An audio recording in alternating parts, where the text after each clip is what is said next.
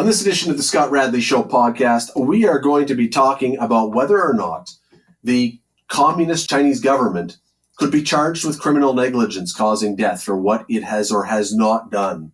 A lawyer has proposed that there may be, should be perhaps, a case against that government. We'll talk with him. We're also going to be chatting about something truly terrifying sounding murder hornets. And if you don't know what a murder hornet is, oh, stick around because we will create nightmares for you. And we will also ask the question Do you feel at all sorry for a bunch of professional athletes who are losing $200,000 a day because games aren't being played right now? Thought so. We'll talk about it. Stay with us. Today on The Scott Radley Show on 900 CHML. I'm wondering as we start today if you've ever heard of the Five Eyes. You haven't, it's an intelligence alliance of five Western countries Canada, Australia, the US, uh, the UK, and New Zealand. And on the weekend, a report by this group was apparently leaked to the Daily Telegraph in Australia, who which wrote a story about what found in this 15-page report. And it alleges this report that the communist Chinese government hid or destroyed evidence about the initial outbreak of coronavirus. This report, as written by the Daily Telegraph, allegedly says China misled the world about human to human transmission. It buried uh, traces of the disease at home. It censored information. It stonewalled other countries' requests for samples. So if this is true, and I haven't seen the 15 page report, I'm going by what the Daily Telegraph has written, but if this is true, then what? Well, a lawyer and a media analyst on the weekend posted this on Twitter. This is a quote. A compelling indictment against the China Communist Party could and should be made by a seasoned Canadian prosecutor for criminal negligence causing death for each Canadian life lost, seeking massive damages as well, no matter how geopolitically feckless Canada really is. That lawyer's name is Ari Goldkind, and he joins me now. Ari, how are you tonight? Thanks for joining us. Great to be on with you. My pleasure. Thanks for joining us. Uh, look, I've I've heard this idea floated in one manner or another before. The idea that perhaps other countries or people should be suing China for this. Um, before we get into whether that could be effective, I don't even know this. Is there a mechanism within the world legal framework that allows for this kind of thing for one government to sue another? So that's a great question. So let's go back a step just to put this in context. First of all, I haven't seen anybody at least anybody in mainstream media talking about actually suing China for the compensation of what's being done, particularly to Canada and more importantly, the Western world. Because when I think Canada, as much as people have Trump obsessive syndrome, I tend to think of Canada and the United States as very closely linked. You add to that what's being done to Europe, and you have, in my view, here a very clear cause of action. Now, precedent wise, which is the word us lawyers use, what does that mean in English? It means has something been done in the past to give you the idea that it could be done in the future? And the answer is yes. There have been incidents where foreign governments, through different bodies, through the UN, through international criminal courts in The Hague, for example, have been held responsible, including under criminal charges, for things that have been done to other countries. And the reason I said what I said about criminal negligence causing death just to make it make sense. Nobody is suggesting murder. Nobody is suggesting manslaughter. You could probably make that argument, but that will get us too into the weeds. But criminal negligence causing death or bodily harm, basically in simple language, and I mean to keep this very simple, talks about conduct that shows a wanton or reckless disregard for the lives or safety of others. And if you can come up with a situation now about the Chinese government where anybody, no matter how much you're a believer in identity politics, no matter how far to the left you are, no matter how much you scream everything is racist, if you can explain to me and most normal, reasonably thinking Canadians who know that the Chinese Communist Party, in the cover up of this for at least a month, didn't show a wanton or reckless, and that means criminal, by the way, disregard for the lives and safety of others, I don't know that I could come up with a better example of such a charge. So, uh, okay, so let's say that somebody decided they were going to try and launch a case like this. Uh, you mentioned The Hague. Um, where, how does this work? I mean, I don't even know who you, where do you even file papers? Who would hear such a thing? Well, first of all, you could do that in a series of places. I mean, you could probably do it, and I'm not going to get into pretending I'm an international lawyer. I don't have any interest in it. I love being a criminal defense lawyer. But you could actually lay an indictment in Ontario if you were skilled in how to do it. Particularly, you could do it at the federal level. And if they didn't want to do it at the federal level, because you did very fairly read out the part of my tweet where I called our government feckless.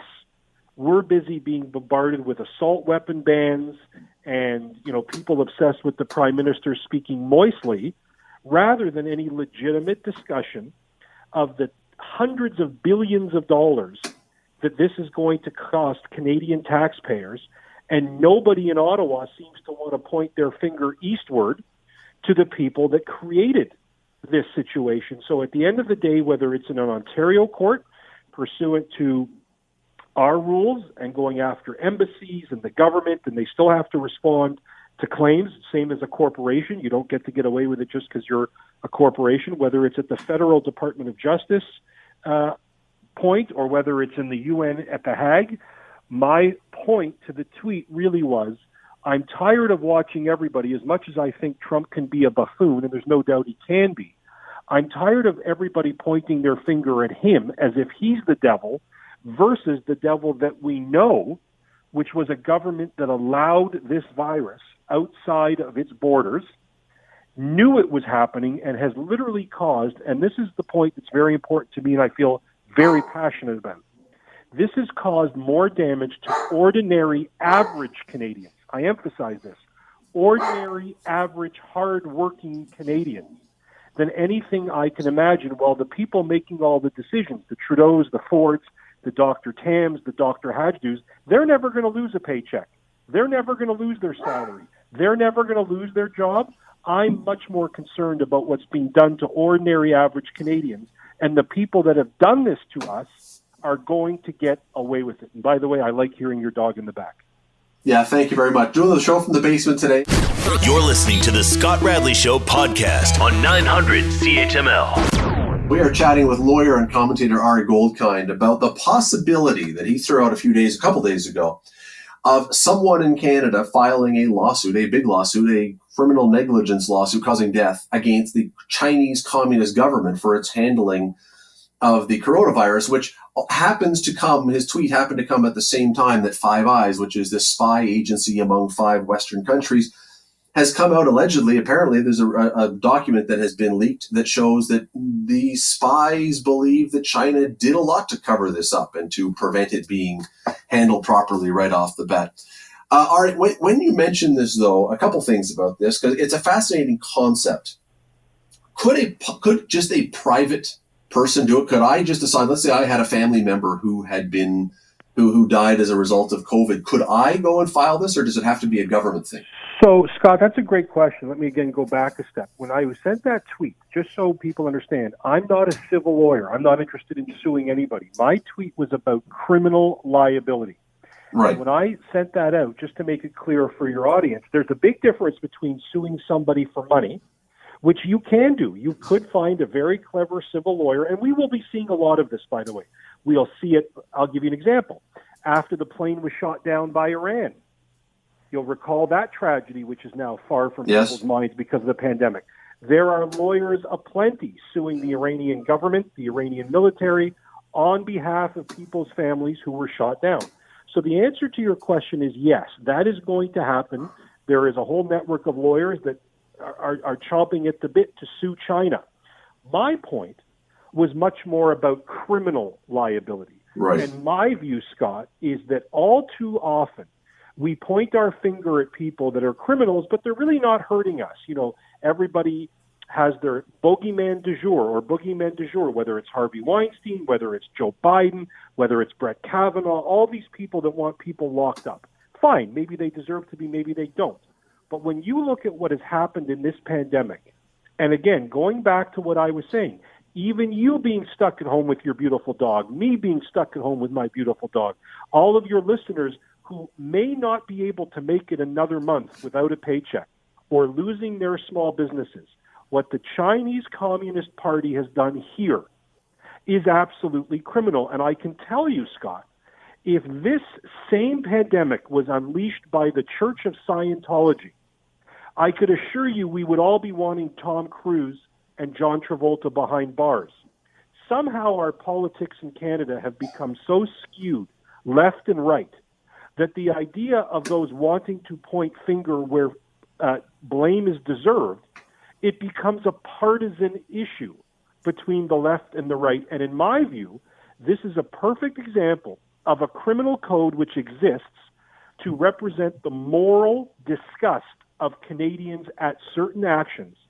The criminal code should be utilized here against China in some clever way by a clever prosecutor. And just to your point about civil lawsuits, Scott, this isn't limited to jail time. We're not going to see Chinese communist officials go to jail, let's be honest.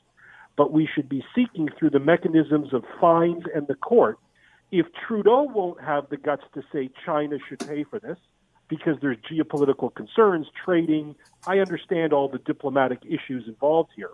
But the idea that the Canadian taxpayer, your family, Scott, your listeners' families, should be paying for this pandemic for the next 10 to 20 years of debt and taxpayer money when China becomes even more of a superpower because of it, that just seems disgusting to me. And your point about the, the political side of things, I, I understand that for sure. The, on the other hand, you know, um, I've been reading in the last number of weeks as we've been going through this about uh, PE, PEEs, where we get the, the protective equipment. It's coming from China, and that our our our prescription drugs are in many cases coming from China, and many of our goods are coming from China.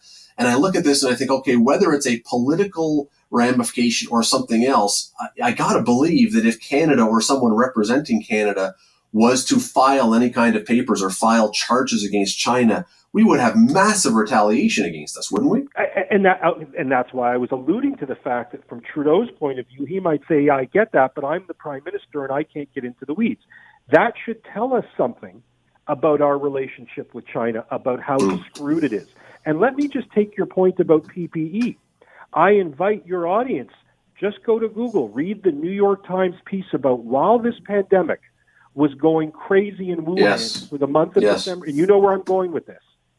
China specifically took all the PPE from the other countries in the world, brought it to China, depriving the rest of the Western world of all the PPE we scrambled to need, all the Andrew Cuomo press conferences, all the Trump press conferences, China knew that this was an epidemic that was spreading around the world, and in my view, criminally, not only did not tell the rest of the world that when you send all your PPE to China, you're screwing yourself for what's coming to you a month later. Now, again, if we didn't live in a stupid identity politics world where everything to do with people that are not Caucasian must be racist, I again, I use the point, and as soon as I say it, people get it. If this was done by the Church of Scientology, there would be a nonpartisan, bipartisan commission to go after Tom Cruise and John Travolta. Somehow, because it's China, it becomes if you say anything about this, you're risking getting tarred with a certain label. That is so asinine when the Canadian people are suffering, and we know beyond a shadow of a doubt that this did not emerge from the Church of Scientology it's uh, it's a fascinating take, and it's it's something I, I'm positive that as this thing gets a little more sorted out and we have more time, and people start to uh, to reflect on this, that there's going to be talk about this. Ari Goldkind, really appreciate you taking a few minutes to do this today. Thanks so much. Pleasure, Scott. Uh, yeah, we'll be. I, I'm sure this is not the last time you'll be hearing someone say, "What is our reaction going to be to China?" And there will be great fights about whether there should be a reaction. You're listening to the Scott Radley Show podcast on 900 CHML. How's your 2020 going so far? Let's see, Kobe Bryant died, and we've had no real spring to speak of except for yesterday. And the NHL playoffs are not on right now, and the NBA playoffs are not on right now, and the baseball season is delayed and maybe canceled, and the Masters was put off and may or may not be played, and everything is pretty much shut down. You're getting the idea here. And now, just in case we haven't had enough of 2020, we have murder hornets. That's what they're calling these things that I'm reading about. Murder hornets. And now I know very little about bees, except for the fact that I do not want to be stung by them. And those are just bees. Murder hornets, though, I'm positive I do not want stinging me. So, what are these satanic sounding creatures that people are writing about these days? Let me bring in Paul Kozak, who is the provincial apiarist, uh, which I looked up that title because I wasn't even familiar with that one. And it means beekeeper, basically, although probably lead beekeeper. And he joins us now. Paul, how are you today? Hi, Scott. How's it going? Excellent. Thank you for joining me. I really appreciate it. Yeah, no I am pretty sure that if someone set out to uh, sit down and come up with the worst, most terrifying sounding name for any creature they could possibly come up with, murder hornet would pretty much fit the bill. Yeah, I, I won't disagree with that. Um, another nickname they have for it is is uh, sparrow hornet, um, which you know maybe sounds a little less uh, threatening, but um, yeah, n- none of it sounds good. Well, okay, now this is not their real name, right? These are a nickname. Yeah, so the scientific name would be uh, Vespa mandarinia. So it, it's basically it's a hornet. Sounds like a flower. yeah, it, it, it sounds kind of nice. it sounds Um, beautiful. yeah. Yeah, but it, it's it's a hornet. It's native to Asia, and uh, it, it's been found in North America now. So where did the where did the name murder hornet come from? Has that been around for a while, or is that something new someone just came up with? I, you know, I- I don't really know the source of, of that nickname. Um, it, yeah, I, I don't know when and where where that one came up, but um, it's it's been in the headlines a, a little bit more. For sure. No, for sure. So, okay, so if someone calls an insect, a bug, a bee, whatever you want, if someone calls it that name, there has to be a reason. Something has earned that nickname. Tell me about these things. Why would someone come up with the name murder hornet for these things? Well, uh, they they can be an aggressive hornet. Um, really, where where we kind of come into it, and this is the, the Ministry of Agriculture, is that they are known as a uh, a serious pest of honeybees. Um, so honeybees are actually somewhat related to wasps. Uh, honeybees live in large uh, colonies. They uh, they're known as one of the, the most beneficial insects, uh, very important for our food supply, pollination, honey production, um, and beekeepers have to do you know do a lot of things to make sure that their colonies are healthy and productive. These um, giant Asian hornets or Vespa mandarinia, uh, in their native range, which is all in Asia, they are known to um, completely decimate a honeybee colony. So that that could be where the name comes from. They do that by uh, a scout. So one of these large hornets is flying out in the environment, happens upon a honeybee nest or even another wasp nest, will mark it with a special chemical pheromone that basically says, "Here it is." They go back to their wasp nest or, or hornet nest. They recruit more uh, more of these wasps, and they will all come in. And uh, later in the season, for for the the bee colony and the wa- and the hornet colony, uh, these these hornets can actually um, kill an entire colony, and they just kind of hover right at the entrance of the the honeybee colony, picking off the uh, the workers of of the honeybee colony that are trying to defend the nest. They just simply bite their heads off, and when they've killed, uh, you know, tens of thousands of, of these um, these honeybees just in big piles of, of dead bodies, they can then go in and then they'll eat the uh, the remaining members of the colony, including the uh, the developing young bees. Lovely. Sounds like a horror movie. Yeah, yeah. I mean, it really does. It's not not a good situation for for a honeybee colony. No.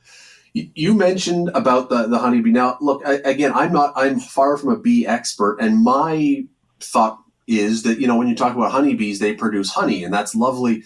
And as I'm getting ready to talk to you today, I'm realizing there's an awful lot more that honeybees do in our ecosystem, in the food producing world, than just make honey, which makes this a real problem.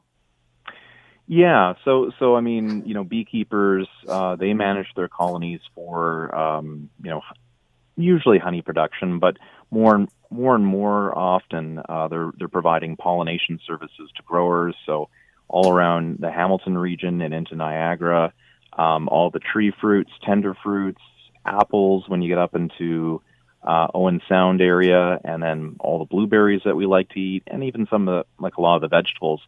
A lot of that is as a result of uh, coordinated and managed um, pollination services between beekeepers and growers. So um, honeybees are, are, a big part of our, our food uh, food security. You're listening to the Scott Radley Show podcast on 900 CHML. Chatting about murder hornets, and I'll tell you that Iron Maiden song, Run to the Hills. If the murder hornets show up, that's exactly what I will be doing, running to the hills. What a what a name. That's not the official name, uh, Paul Kozak, the provincial apiarist, is with us. That's not the the official name. There is a fancier scientific name, but uh, these things, and, and, Paul, we didn't even sort of describe. I, I, read somewhere the description of these that some of these can be the size of a AAA battery. They're huge. Uh, yeah, no, actually bigger than a AAA battery, about the size of a, like someone's, you know, depending on how big some someone's thumb is, but about that big.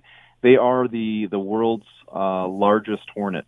Um, so, um, but you know, with the the Iron Maiden song "Running for the Hills" and you know all the bad news that we've had this year, um, I should point out a few a few um, you know optimistic or positive things. One is okay. that we do we do not have this in Ontario, at least as far as we know. Um, we have had reports of other very large uh, hornets, and these are ones that actually are an introduced species um, that are not uh, necessarily uncommon. Um, we've had a lot of these reports, but they've all turned out to be uh, another species called Vespa crab crabro, which um, is um, it's not known to be um, a serious issue for either people or um, or or bees. So that that's the good news. We we don't have it in Ontario. The other good news is that you know while they did find it in British Columbia and uh, and then shortly after Washington State, um, we've got a lot of people uh, looking out for this. Um, we've got lots of networks of you know I've got my counterparts all over the states and across Canada, and we've got networks of people uh, looking and keeping an eye out for this um, at the federal, provincial, and state levels. So we'll have to see, you know, if this can get a toehold. And then, um, you know, we, we like to complain about winter. That's one of the things we do as Canadians. Uh, it does remain to be seen how well um, the species could mm. do in, in, a in a climate like Ontario.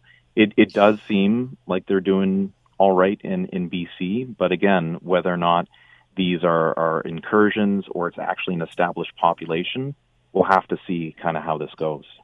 Well, there have been suggestions, and again, I don't know how expert the people are who made these, but there have been suggestions that these could move east. But how long would that take? Is that something that happens over the course of a season where we could see those this year, or to make that kind of distance, would it be we're talking years for something to land here?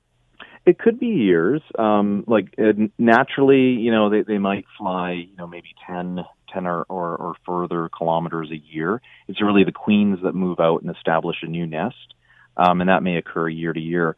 Um, the bigger risk would be, you know, if if they're going to be moved by uh, freight or cargo, um, mm. which is which is one of the, the theories as to how they got into North America in the first place. Um, so again, we we've been notifying, you know, um, uh, people to to be on the lookout. One of the best things that we can do is actually inform the beekeepers um, not only just to be aware that this is, you know, uh, a potential risk in the near future, but often they are the first line of defense as far as um, having these reported and getting a credible report to us because uh, they're, they're always looking at what's going on with their bees. And if they saw them, is there a way to stop these things? Like, is it just kill each one that you see, or what? What would the officials do if they suddenly realized that these things were around? Yeah, so so if if they were found in an area like like BC, um, there was uh, surveillance for trying to find uh, nests. You know, was it one nest? Was it multiple in the area? Uh, luckily, they were actually able to find um, a nest in in Vancouver Island and uh, and eradicate it. Um, the other concern, though, is if any of the, the, the queens the next year make it out, and these are the ones that um, they they overwinter in leaf litter and they start up new colonies uh, the year after. So there'd be a lot of um, surveillance for trying to get the uh, the queens, the nests, and and just trying to see that um, you know that they're they're taken out of an area and are not able to establish early. It's really the early stages that are, are critical. Is there any advantage to them? Like, do they provide anything, or do they just destroy? Well, uh, you know, I, yeah, I mean, you know, we always want to be looking at both sides here. Um, it's it's usually very problematic when we get any sort of a introduced or invasive species because um, we don't know what the ecological ramifications are, and, and we already know that they're you know a um, a serious pest of honeybees, and, and we've got enough to contend with in, in beekeeping with pests and diseases and other stressors. Uh, I do know that they are they are eaten in parts of the world. Um, so, and I mean, you know, protein's protein. Um, so, there's that. Um, they do they do take out other species of of uh, wasps. Um, however, you know, we, we, also have to look at our own native species of wasps. Um, even though they can ruin a picnic sometimes, um, they actually do uh, provide an ecological role of, of controlling, say, uh, pest insects like some species of caterpillars. So overall, um, we don't want to see this thing uh, get out, establish itself in North America.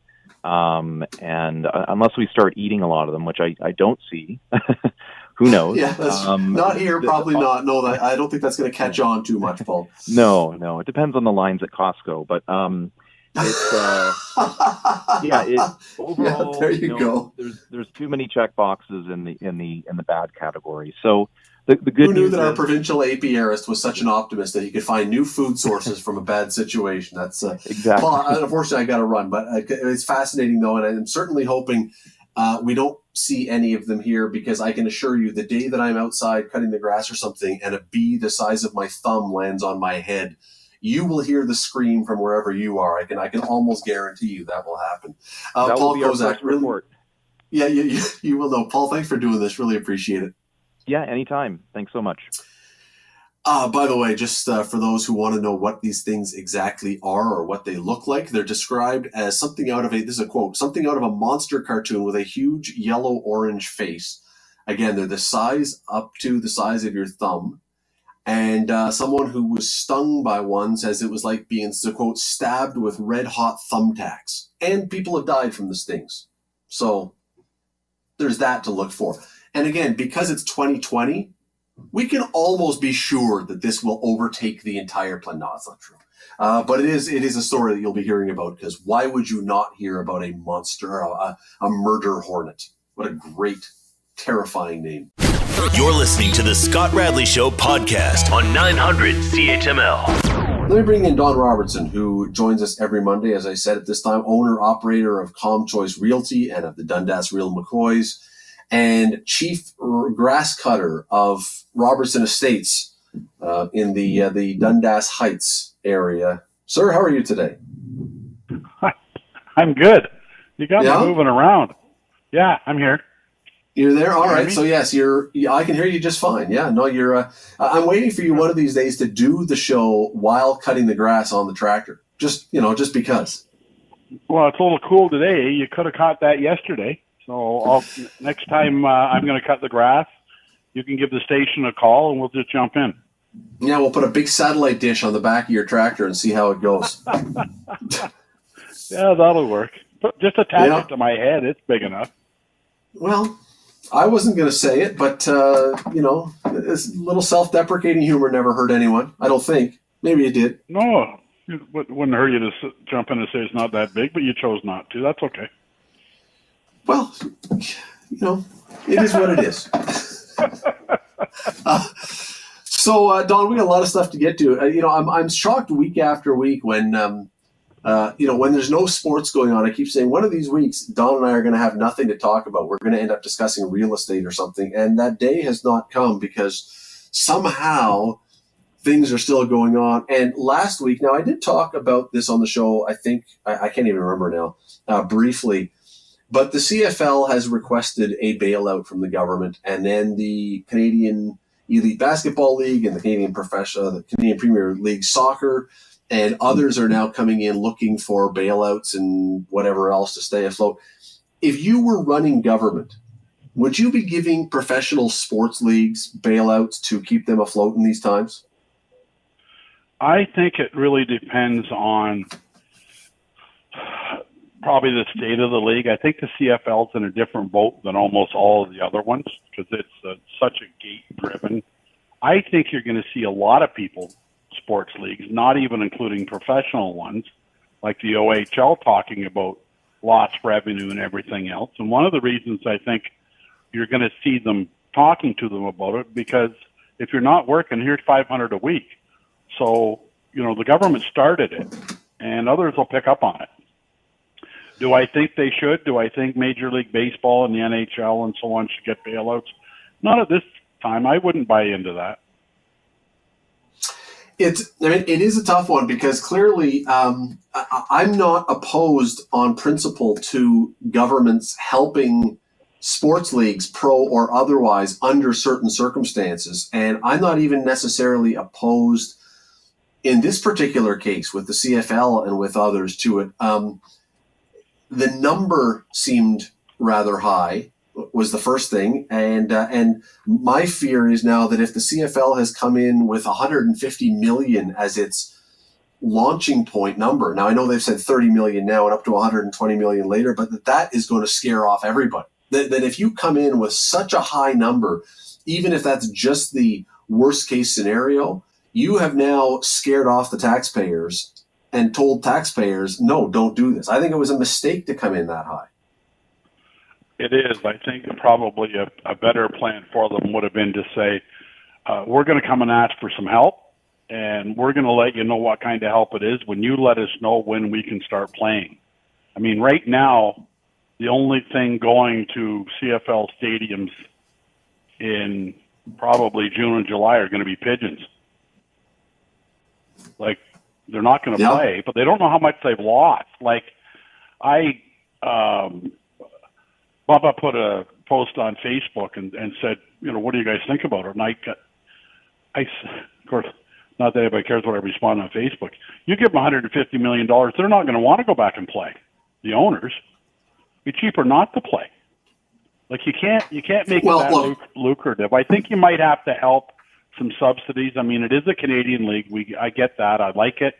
I like the fact that we have our own football league. I like the brand of football, but I don't know if we can afford to pay the whole shot. And the problem is when you open Pandora's box and say, well, then they're, they're liable to come back and say, well, if we can all only play one home game against each team, or we only get five or six home games, that's going to affect us next year. So what are you going to do next year for me? Like it really opens Pandora's box. I, I said a moment ago, I'm I'm not opposed to the idea of helping of helping leagues, but uh, Don, when so many people are hurting right now uh, across the board, and we're talking hotels, and we're talking airlines, and we're talking car dealerships, I mean, literally everything, restaurants. I'm not sure that asking the government to completely cover your losses is a fair ask. And so, you know, you've got a you've got a salary cap of five and a half or so million dollars. And if my math is right, you take 150 million, you divide it by nine teams, that's almost 17 million per team. Like if you had come yeah. in and said, look, we would like you to cover, uh, we're going to ask for the cost of our salary cap to be covered. And we will then, because we've got some owners who are pretty wealthy, we're going to absorb the losses on our employees, but we would like some help just to buff down the edges of this a little bit. I, I, and I think a lot of other people would say, you know what? Yeah, I can, I can absolutely see the value in that because the CFL is a league that a has cultural implications and b employs an awful lot of people in this country. I just don't know that well, you can make the case that somehow we should be excluded from any losses when everyone else is hurting. That's why I say I think they ask for a lot, and I think they ask for it too lit, too early. Now, my understanding is they they have said up to. Mm-hmm. But I guess the other question I'm curious about is is the federal government because their income will be down more than 10% likely already Is the government already subsidizing the salaried staff by 75%? No. Like if, if, if my understanding is no. Subsidy? Yeah, my understanding is no. And the reason is because that program, now they could, I guess, ultimately, but my understanding is that program had two qualifications. And I don't believe the CFL uh, uh, qualifies because one was that by something like May 1st, you had to have been down 30% in revenues. Well, the CFL hasn't started, so it's hard to make that argument.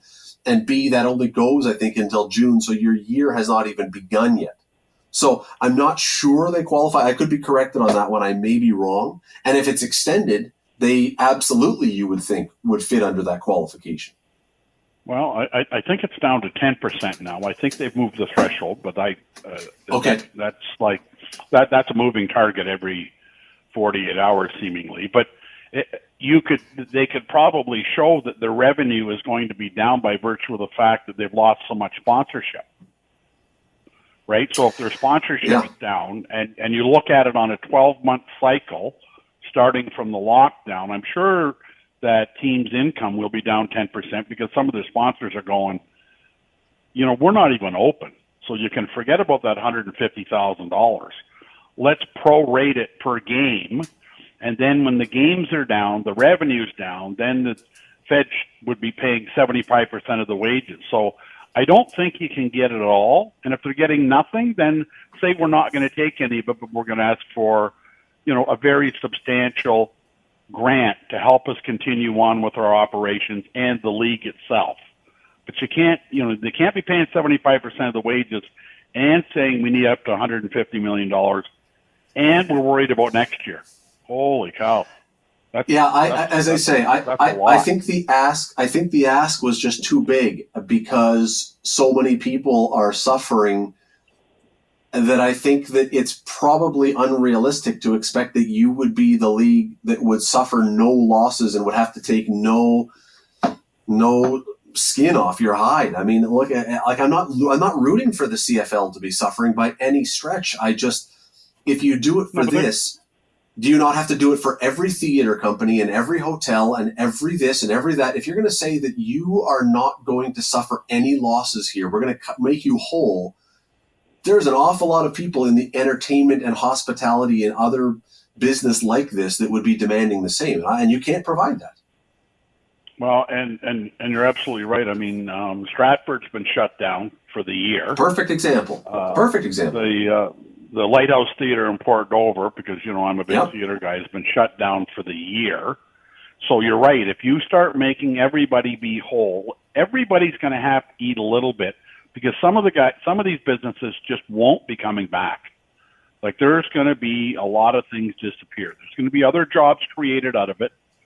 Like there'll be lots of tech companies going home and, and, and, and working on people's computers because everybody's working from home now and the IT guy can't do it remotely. But there's going to be all kinds, and you, you're right. You can't ask for all of it. And I think their ask was up to 150 million dollars, but yes. But there were some provisions in there, and I think where the error was likely made is when you're trying to, you know, go to the government with a handout is don't start with the biggest possible number and say, why don't we start here? Right? Like I, you know what? Why not start and say, here's here's what we're looking at, and as we gradually lose games and sponsorship, we would like you to perhaps help us, not making us whole, but give us 75% of our proven losses, rather than say, and if it's 150 million, then it's 150 million because we all understand. You're right. Like my business is going to be down. ComChoice Realty is going to be down because we're not fully operational. Are we selling houses? Yes. Am I going to sell one tonight? I think so. But it's not doing what it was before. So, but to ask for all your potential losses to say, here's what it is, everybody's going to have to eat some stuff. And I think that's part of your point, right? Like, so why, if the CFL don't want to eat a dime, then the theaters aren't going to want to eat a dime, the OHL's not going to want to eat a dime, and the Dundas Real McCoys aren't going to want to eat a dime. So it'll just keep trickling down. No, and, and, as I say, I go back to my point. If you had come to the, the government right off the bat and said, here is the amount that we pay our players, we want you to cover that. Or on the flip side, here's what the other expenses are. We will look after our players because many of them, roughly half, are American, and it looks bad politically if the Canadian government is paying the salaries of American players. So we will look after, we'll eat that side of it. But we would like a grant or something to help us deal with the other employees who live in the communities and work in the communities. We would, and, and, and maybe even for things like paying lease on buildings, or whatever that I think you could have people rally behind. I really do. And and and I, I think the number when, when I look at most of what was said online over the past few days since this came out, it's almost Don, almost entirely negative towards Randy Ambrosie in this ask. And I think the number was just terrifyingly high to people. And if they had come in with a more realistic number, I think they would have had a lot more public support behind this, a lot more. And here's the other thing, and I'll let you jump in. Once you've thrown out that number, I don't know how you backtrack from that and then try and undo having thrown that one out there. You've, you've already put it out there. I think now anything you do to untangle that doesn't really help you all that much. Well, that's what I say. I mean, and, and, and you would think the CFL would have would have had a little better guidance when it comes to communications. And you know, I don't run the CFL clearly, but my advice to them would have been from a common sense standpoint is something along the lines of what I said. Here, here are some percentages we would like some assistance for, and it's not yes. 100% on anything. And I don't have no idea how big it's going to be, but you know, if you could, you know, subsidize like you're doing so many other businesses, 75% of our sponsorship and ticket revenue losses, and don't mention a number because then nobody can guess. But if you can get them, everybody would sit back and say, that doesn't seem unreasonable for the CFL. Like, you know, they got to have a bit of a cushion there. If, you know, they may have to eat 25%, just like a landlord's going to eat 25% in the province of Ontario because the feds in the province and the tenant are going to pay, right? And so there's everybody's going to have to eat a little bit of this thing. But when you ask for it all, I wouldn't have put a number on it. I'd have just said, I think these are fair percentages. We want you to look at it based on our survival because we're important to Canada. And that's the sad part about this is that I do believe that. I do believe there is a cultural component. Now, I don't know if someone who is 15 or 20 years younger than me shares that sense that the CFL has that cultural component. I'm not sure that by and large that generation shares that view. I don't know. But I see it. And, and I think that there is something gained by saving this league. I do. I well, I, I, just the first prime minister, the first prime minister Trudeau, locked John Bassett from having the um, the World Football League's Toronto Northmen come in.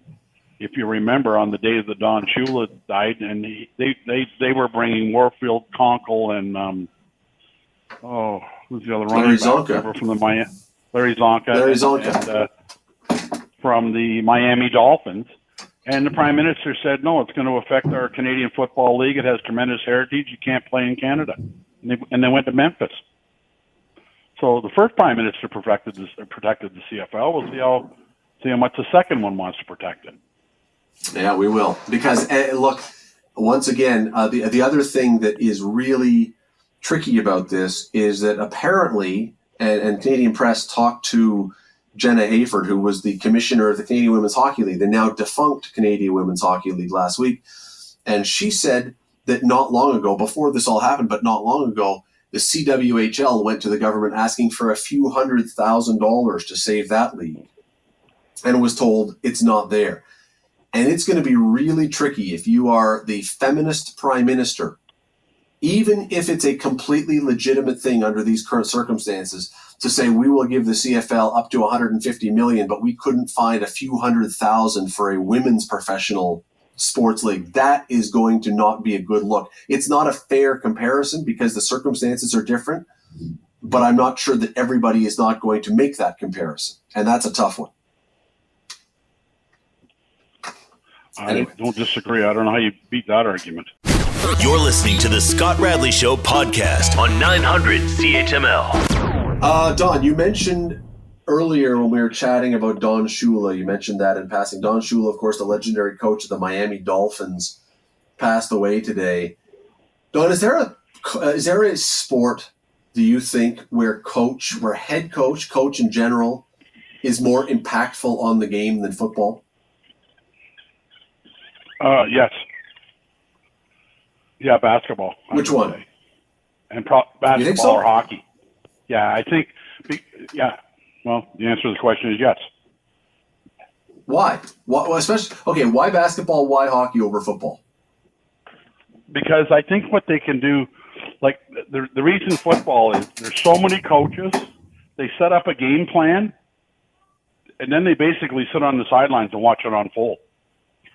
The guy from the booth is calling the plays.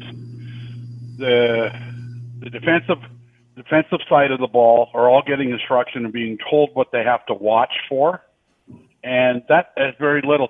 Now the the head coach, you know, works with the, the game plan the week of and moving up, but during the game, I guess I should have prefaced that. He probably has the least amount of input, I would think.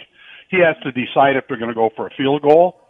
I mean, you and I could sit there and watch 10, 10 NFL games or CFL games in a row, and we would be bang on 95% of the time when they should try and kick a field goal.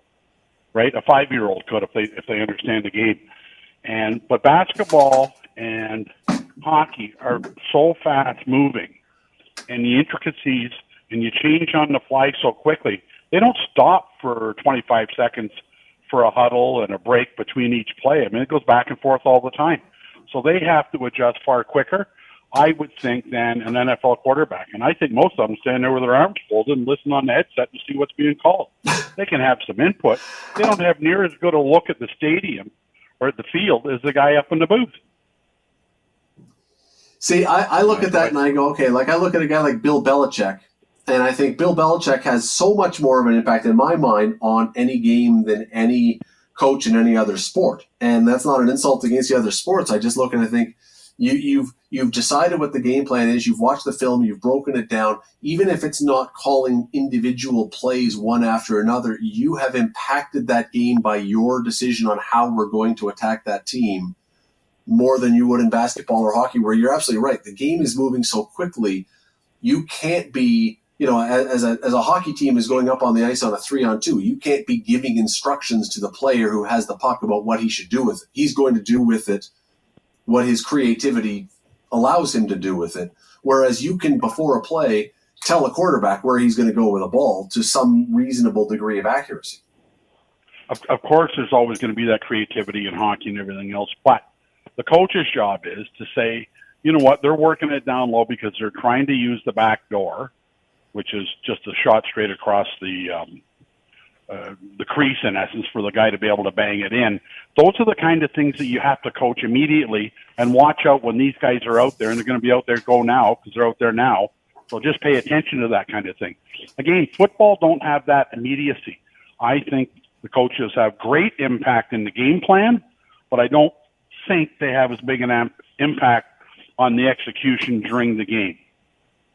How much has that That's changed for hockey, though? No, no. And how much has that changed, do you think, in hockey in the last number of years? It, let's say 20 years or so now that you have guys up in the press box with headsets talking to the bench whereas once upon the time once upon a time the hockey coach was i mean once upon a time he was down there by himself and then maybe he had one assistant um, the, the game, the way coaching is done in hockey has certainly changed from once upon a time. Oh, absolutely. I mean, it, it, they're all far more technical, but generally speaking, the um, the guy in the booth is only generally talking about line matching and a different kind of a breakout. They're going to say, you know what, we we try to defend against this all day because they don't have weeks to do it you know, because there, and that's another reason. There's so many games in basketball, basketball and hockey. They have to do that that kind of thing on the fly because they're maybe playing back to back. And the guy upstairs says, you know, that stuff we thought these guys were going to do, they're doing something totally different tonight. So you better be conscious of that. Don't worry about them, you know, shooting a guy up to the far along the wall in the far blue line. They're not using that play. So it's all instantaneous in-game adjustments on the fly. That's hard. It is. Oh no! Look, I think that coaches, and you and I have had this discussion before. I think that there are times when uh, coaches are overcoaching, But I also do think that, especially in 2020 now, with the technology and the replay and the the camera angles and everything else, I think that it's never been more complicated in any sport than it ever has been before. And the the ability to separate a good coach from a really terrible coach who may be able to sell himself as a good coach, but then when he gets into the game, it's pretty obvious he doesn't know what he's doing. I think it's never been more clear.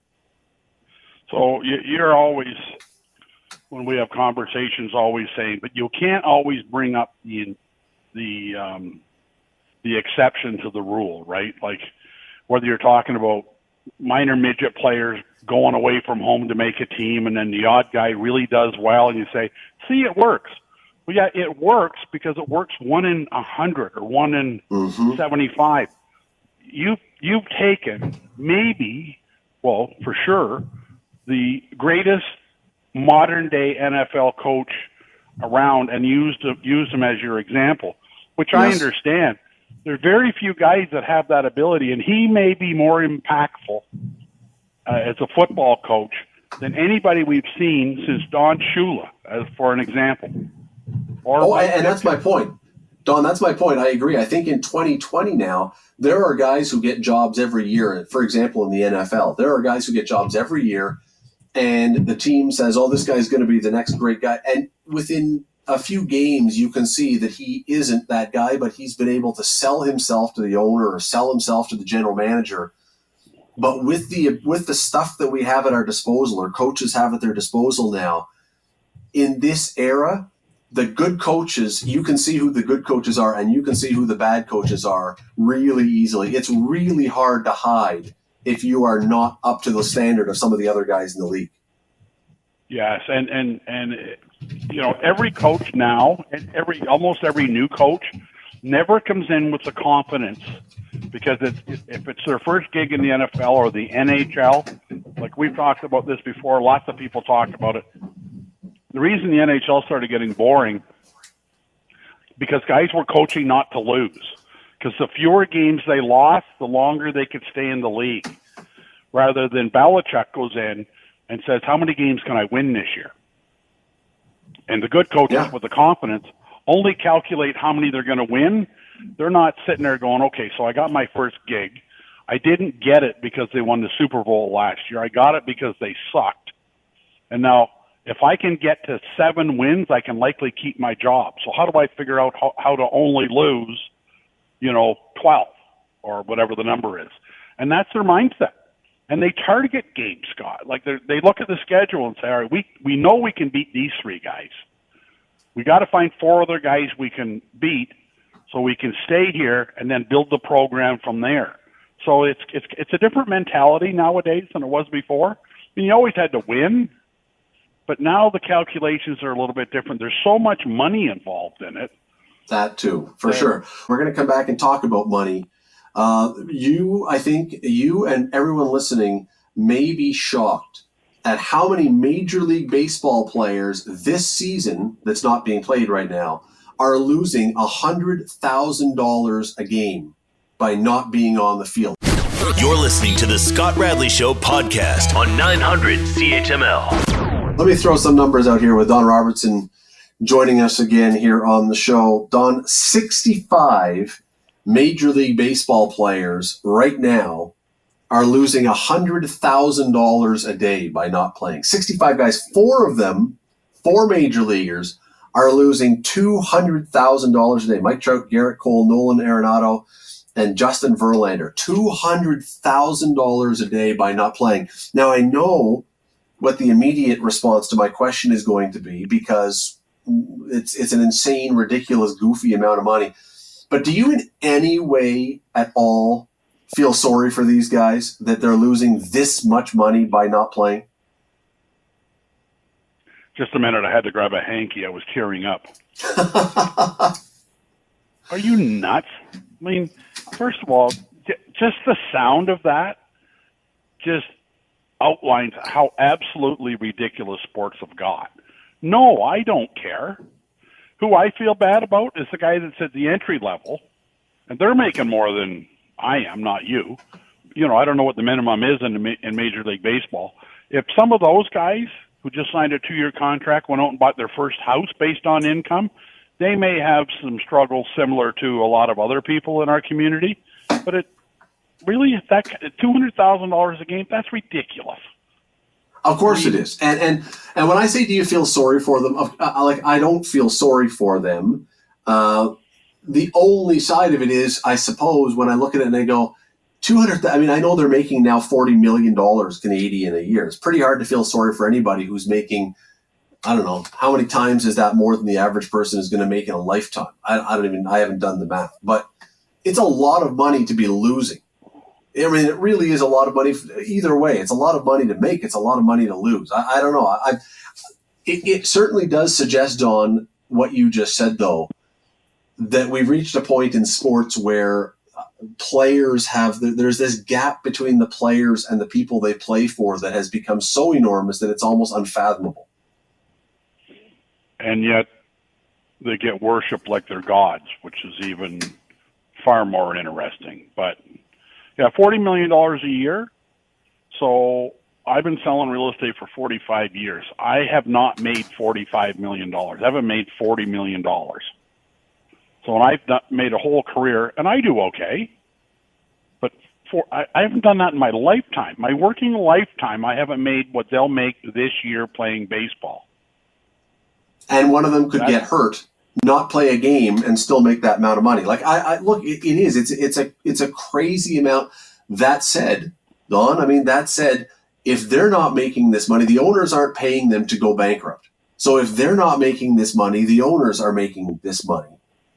So it's it's like the money is in the game, which is the really crazy part about this is that you and I and the rest of the public are putting this amount of money into the game. That that to me is the shocking part. Anytime we're going to point at the players and go, "You guys are greedy bums," yeah, but we're allowing you to be greedy bums. That's right. That's right. Because eh, but nobody likes. I mean, Blue Jay tickets used to be five bucks. Uh huh. You're not buying any Blue Jay tickets for five bucks now. But let's uh, let me circle back for a second on the talk of what the CFL ask was. Yes. Could you imagine if Major League Baseball went to Donald Trump and say, "You have to make us whole," because we've well, got guys making forty million dollars a year. We're a little bit worried about that. And you're right. Well, good, good comment. What about the Blue Jays? If the CFL go, the Blue Jays are going to say, "Well, what about our economic impact?" We need two hundred million dollars. Well, no, actually, if the CFL is going to get 150, the Blue Jays will need at least five, I would think. Um, and by the way, about, about Blue Jay tickets, five hundred million. Um, about the Blue Jays tickets, I happen to be in my basement here at the desk I'm at. I happened for some reason I saw this the other day, and when you mentioned it, I just grabbed it. I have a ticket from Friday, May the sixteenth, nineteen eighty six. I can't tell you who they were playing because I don't see it on the ticket anywhere, but I was obviously at the game. It was first base side, and it was 15 rows up, and my ticket was $8.50 with a stadium tax included of 25 cents. What year? So, 1986. So we're 10 years into the Blue Jays history and you're talking 850 and today you could not get into the building forget getting into the building you couldn't buy a beer at the Blue Jays for $8.50. Yes. Inflation certainly has taken uh, a grip of things. And I will tell you, and you will know, there'll be mathematicians that will tell you for the hour, average hourly rate compared to the eight dollar and fifty dollar eight dollar and fifty cent ticket versus what you pay now is substantially disproportionate. So how do you untangle it? So how do you untangle it? If we know that okay, so the money is in the system, Don. So either owners are going to make it or players are going to make it, and the answer then, I think the obvious answer is okay. So reduce the cost of everything. But now you can't really, can you? Because players are locked in at contracts. There's no way you can undo this. This is a this is a perpetual oh. un un uh, unentangleable thing no, you're you're not going to unscramble the egg on this one. That, I mean, it's going to carry on. The, the the interesting thing when you hear contracts like that that the Yankees used to give out, still do. The interesting thing about running those franchises versus CFL franchises, in my mind, is the the only difference at the end of the year by paying a guy forty million dollars is how much money the owner is going to make. By going with a full salary cap in the CFL, if they don't have a self-imposed salary cap, they say, you know, we spend the max on everybody, this is how much we're going to lose. So there's a dynamic difference between cutting your profits and adding to your losses to I went through that when I ran a minor pro hockey team in Brantford. We can do that, but we're just going to lose more money. It'd be a lot more fun if the owner said, I'm prepared to only make 150 this year. Go sign those two guys for that amount of money. And that's what the, four, the guys that can pay $40 million a year generally do. And it's so there's a big difference in dynamic, and that's probably one of the differences between the CFL and Major League Baseball and the uh, clearly the NFL. I mean, they have gobs of money. And the thing that I have pointed out here before, but you know, when I when I blamed us for throwing money into this, it, a lot of it is involuntary, and I say that like this. The Los Angeles Dodgers have something like a $250 million local TV contract. I mean, it's, it's an insane. So their payroll is covered before they sell a single ticket. But if a TV network, excuse me, if a TV network is paying you that amount of money, they're not doing it philanthropically they believe they can still make a profit. So they're going to recoup that by selling advertising. And then McDonald's or Molson's or Bud or Ford or whomever buys ads isn't buying ads to be philanthropic just to help the TV network help the TV, help the baseball team. They believe by advertising they can make more profit for their food, but you're going to have to pay for those ads. So Don, when you buy a beer, when you buy a hamburger, when you buy a car, the amount they are spending to advertise is built in. So even if you're not a sports fan, you are paying indirectly for Mike Trout's contract. You may not even watch one second of Los Angeles Angels Angels baseball this year, and I guarantee you that you're going to pay part of his salary. Yeah, it's there's name association, right? And you're right. Some of the people that drive it, like the beer companies that compete for it, and everything else. It used to be Molson and Labatt up here, always battling about who was going to pay for the Leafs. And and you know what? Sometimes those companies will overpay just so they have the affiliation, and it doesn't make any economic sense. But you know what? We have to be associated with the Leafs, and they've got to and they've got to pay that bill. So some of it doesn't make any sense. Obviously, the world of sports and the financial part of it and the numbers really don't make any sense. I, a friend of mine was who knew John Bitove very well, Scott. When the uh, when they got the franchise for the Raptors, we were out having a cup of tea one night, and I said, "How in heavens are they going to make that thing pay?" And he looked at me and said, "Their their cut of the national TV revenue pays their salaries. That yeah. will cover their salaries." I looked yep, at him. And any really, seat then is bonus. Can't be a bad deal. He said, now they got to pay down their franchise fee because they paid a lot of money. But think about that. Their salaries for their players are paid before they open the door. That's a lot of cash. No beer before they sell a beer, before they sell a hat, before they sell a ticket. Uh, it, I mean, it happens with the Scott Radley show. The advertisers pay a, a, a, huge premium just to be able to be affiliated with the with the program, mostly for Ben's work. But uh, but that's okay. We're, we're open to more, Don. Here's what I'm we're open to more advertising. Yes. When you talk about that 1986 Blue Jay ticket that was on your desk, yeah. I know what my desk looks like. Your desk must be the size of an aircraft carrier to have that ticket sitting there front and center. How many things do you have on your desk? No, no, it was in a drawer. And I'll tell you what's in the drawer. It's my uh, first, when I was a spectator summer student, my uh, ID card is there, which is quite a look, let me tell you um, and a pa- and a pair of ticket stubs from the first date that my wife and I ever went on, which was uh, Friday, April 19, 1991, at uh, Hamilton Place to go see Andre Philippe Gagnon, who was like a comic impersonator, yep. and the Blue Jay ticket. And um, there's a few other things in that drawer, but that's uh, so. Yes, I, I happen to. No, that I, my desk is actually quite small. I just um, I don't go into it very often. Not the drawers anyway. Important, important things tucked away. I've gone from my office, who my lovely wife Sue says is now a mess, the desk after I just left it, and slept out to my shop again. So I'm kind of on the road doing the show tonight. I've gone from the house to the right. shop where apparently. Well, it sounds fun. Thanks for doing this. Appreciate it. You're welcome, Scott. Thank you. The Scott Radley Show. Weekday evenings from 6 to 8 on 900 CHML. The Scott Radley Show podcast is available on Apple Podcast, Google Podcast, and wherever you get your podcasts. I'm Scott Radley. Thanks again for listening, and do not forget to subscribe to this podcast. It is free. You will never miss an episode, and also be sure you rate us and review us. Whatever you think of us, we'll take it. Thanks for listening.